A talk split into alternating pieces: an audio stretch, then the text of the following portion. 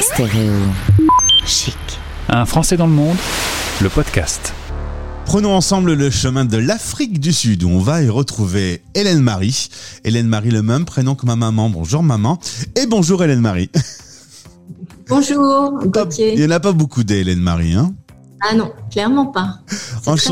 Enchanté, merci euh, d'être avec nous sur Stéréo Tu es euh, originaire de Lille, euh, on se connaît par des amis communs et on va parler un peu de ton parcours d'expat qui commence dans les années 90. Ton conjoint, comme toi, travaille chez Decathlon et on lui propose de lancer la filiale Japon. Alors là, on est dans un autre temps, un autre monde. Vous décidez de vivre la grande expérience de l'expatriation. Vous lâchez toutes vos affaires dans le nord de la France, direction Japon. Absolument, ouais. Donc c'était euh, en mode pionnier, on va dire ça. Euh, quelques valises et hop, c'est parti, direction Osaka pour monter le bureau de production euh, de Decathlon. et puis moi, me lancer ben, dans dans le comment? Dans l'aventure, ne parlant pas la langue, étant persuadée que tout le monde allait me parler en anglais, et puis euh, me retrouvant à faire euh, euh, des signes pour me faire comprendre, à acheter n'importe quoi dans les magasins parce que je savais pas lire le japonais. Enfin bon, bref, une vraie aventure pendant six mois. Ah ben c'est clair que là, quand tu débarques au Japon, que tu penses qu'ils parlent anglais, mais que finalement non, tout le monde parle japonais notamment avec leur écriture. Alors, euh, tu sais même pas si c'est du sucré ou du salé dans un dans un rayon. Absolument pas. C'est des découvertes incroyables. Donc tu fais comment? Tu t'achètes un truc et puis ensuite tu le goûtes. Oui, tu, fais, tu, tu, goûtes et puis tu dis mais comment je vais faire? C'est quoi? Ça, ça, se réchauffe euh. Donc après, si tu veux, tu limites. Une fois que tu as quelques produits euh, sur les tablières, tu achètes tout le temps les mêmes, tu, euh, tu limites le risque. quoi. Et aujourd'hui, on a le réflexe de prendre tout de suite son téléphone, d'aller sur Google et de taper le nom du produit pour savoir comment on le cuisine. Il n'y a pas ça à l'époque, hein il n'y a pas ça à l'époque. À l'époque, il y avait cours intensif de japonais pour être sûr que six mois après, on allait comprendre ce qu'on allait acheter, quoi. Et puis se débrouiller dans la rue, quoi. L'aventure va se terminer un peu brutalement. Un accident de moto là-bas, assez grave, t'es rapatrié sanitaire. Ouais, ouais. Donc euh, voilà, fin de l'aventure japonaise, euh, retour au bercail euh, pour se refaire une santé. Et puis, euh, mais en fait toujours plus ou moins avec en tête l'idée de repartir à l'étranger un de ces quatre. Est-ce que on a un virus? On en parle beaucoup de virus en ce moment. Est-ce que expat c'est choper un virus? C'est-à-dire qu'une fois que tu es en France, que tu es guéri de cet accident, tu te dis faut vraiment que je reparte? Euh, Oui, en fait, je pense. Je pense que euh, l'expatriation offre euh, des horizons tellement différents à notre quotidien. je veux dire qu'on peut avoir quand on est toute notre vie dans le même endroit, une autre culture. En plus, nous, on a commencé avec le Japon, donc en termes de changement de culture, c'était vraiment aux antipodes donc ouais, on a envie de retrouver euh, cet inconnu finalement, et puis ce challenge quelque part, même si c'est pas simple, mais euh, tu, vois ce que je veux dire, c'est être pas dans ta zone de confort tous les jours, tu vois. Donc euh, ouais, je pense que ça reste ancré. Nouvelle décennie, nouveau continent. En 2006, vous partez pour l'Afrique du Sud. Une nouvelle vie, tu m'as dit, un hein, texto. Nouvelle vie en Afrique du Sud. On est quelques mois avant la Coupe du Monde. Là-bas, l'Afrique du Sud a besoin de structures pour accueillir le public et tu vas créer une maison d'hôtes. Voilà. Donc, euh, donc on lâche, euh, on lâche nos jobs, euh, maison, voiture. on prend cette fois-ci les deux enfants sous bras. donc aussi un autre challenge parce qu'ils parlaient pas un mot d'anglais. Donc on arrive dans une école 100% anglais où le français n'existe pas. Mais bon, on est donc très motivé à rénover cette maison d'hôte pour être fin prêt pour la Coupe du Monde de foot en 2010. Et donc je pense que le tourisme a vraiment vraiment augmenté après la, Coupe du Monde en 2010. Ça a mis le pays sous les feux de la rampe euh, en termes de tourisme. Donc on a eu des très très belles années, euh, tourisme international principalement, c'était notre clientèle, dans un endroit magnifique. donc c'était beaucoup de travail.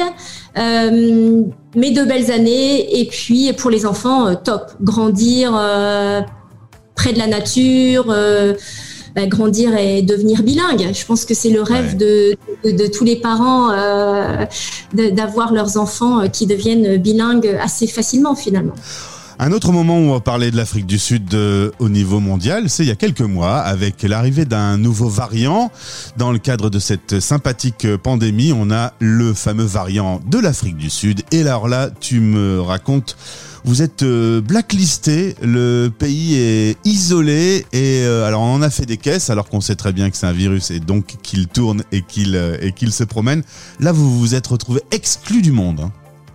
Bah, pour la deuxième fois en fait, parce que le premier variant tout au début de Covid était déjà un variant sud-africain, donc on avait déjà été mis sous les feux de la rampe comme étant les mauvais élèves de la classe. Et là, en octobre dernier, rebelote, euh, euh, je pense euh, que cette équipe de, scientifiques sud-africains qui ont découvert ce variant, les médias ont fait une, accumulation, enfin, ils une association une association, pardon, euh, comme étant euh, voilà, ça vient de là. Et puis, euh, ben, les frontières se sont refermées alors que nous, on est vraiment, on espérait, enfin, l'économie du pays a tellement souffert pendant Covid qu'on espérait ben, une reprise pendant la, cette saison d'été et badaboum, ben, de nouveau la cata, quoi. Donc, Alors là, tout est... fermé. La saison d'été, c'est entre octobre et mars. Vous n'aurez pas de touristes cette année. Le chômage flambe, quand 38% euh, de taux de chômage, l'économie est à genoux, tu m'as dit. Ouais, ouais, clairement. Ça va, ça va vraiment euh, prendre du temps pour, euh, pour qu'on revienne à un niveau correct, quoi. Tu me dis aussi concernant les coupures d'électricité, alors c'est une légende urbaine maintenant, on sait qu'en Afrique, on est habitué qu'il y a des coupures d'électricité. Tu m'expliquais que vous aviez maintenant une application mobile qui vous prévenait que vous alliez être coupé dans la journée. Oui, oui, oui, oui, Bah, c'est l'EDF local, en fait. Euh, on a cette petite application qu'on va voir euh, tous les jours pour, pour voir à quelle sauce on va être mangé. Si, on est au niveau 1, au niveau 2, euh, auquel cas, eh bien maintenant, on s'organise. Hein. On a, les coupures de courant ont été plus ou moins intermittentes depuis 2008, donc ça fait quand même un bail. elles ont repris vraiment fortement ces deux dernières années et je pense qu'on en a encore pour 5-6 ans. Donc maintenant, on s'organise. Et puis, comme le monde passe en ligne et que, bien, euh, s'il y avait une coupure maintenant, ben, je serais pas pas capable de te parler, Gauthier, euh, ben, j'ai ma petite batterie au lithium là euh, à côté de mon bureau et puis hop, je la branche si jamais il n'y a plus de courant et au pied on travaille à la bougie mais au moins j'ai internet. Génial. Les enfants ont grandi depuis toutes ces années. Euh, bah, ta fille est maintenant expat. elle a fait ses études en Angleterre. Elle vit à Londres. Et ton fils, lui, fait des études à quelques kilomètres. Il est plus proche. Il est au Cap. Il travaille dans le marketing digital. Tu t'apprêtes à le voir partir en expatriation aussi, lui? Oh, oui, oui, oui. Clairement. Je pense que l'année prochaine, euh, euh, ouais, il attend que ça. Il n'attend que ça. Et pour euh, toi, aujourd'hui, comment tu vois les choses? Est-ce que tu te dis que ce serait bien de revenir en France ou au final, ta vie est, est là en Afrique du Sud au soleil? Non, moi je me vois euh, continuer ici si forcément professionnellement euh, j'arrive à euh, rebondir, parce que le choc quand même de Covid a été que je me suis réinventée en ligne, voilà un nouveau un nouveau métier de consultante en image et de style de, coach en style, où je où mes sessions ne se font uniquement en ligne. Donc je ne me limite plus à une clientèle sud-africaine, mais voilà bah, Zoom, Google Meet Hein. Donc si ça, ça, ça décolle, euh, si cette profession euh, nouvelle euh, post-Covid décolle, je reste ici et avec toujours dans l'espoir de rentrer en France tous les ans, voir la famille, etc. Hélène Marie, merci beaucoup d'avoir euh, témoigné sur l'antenne de la radio des Français dans le monde. On, se retrouvera pour parler euh, de cette période de pionnier. On, évoquait tes années euh, au Japon.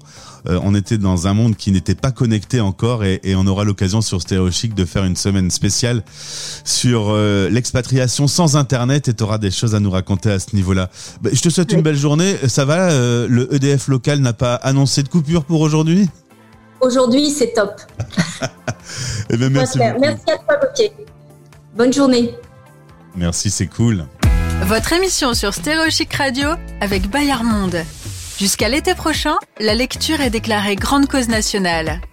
Chez Bayard, la lecture est une cause défendue chaque jour de l'année.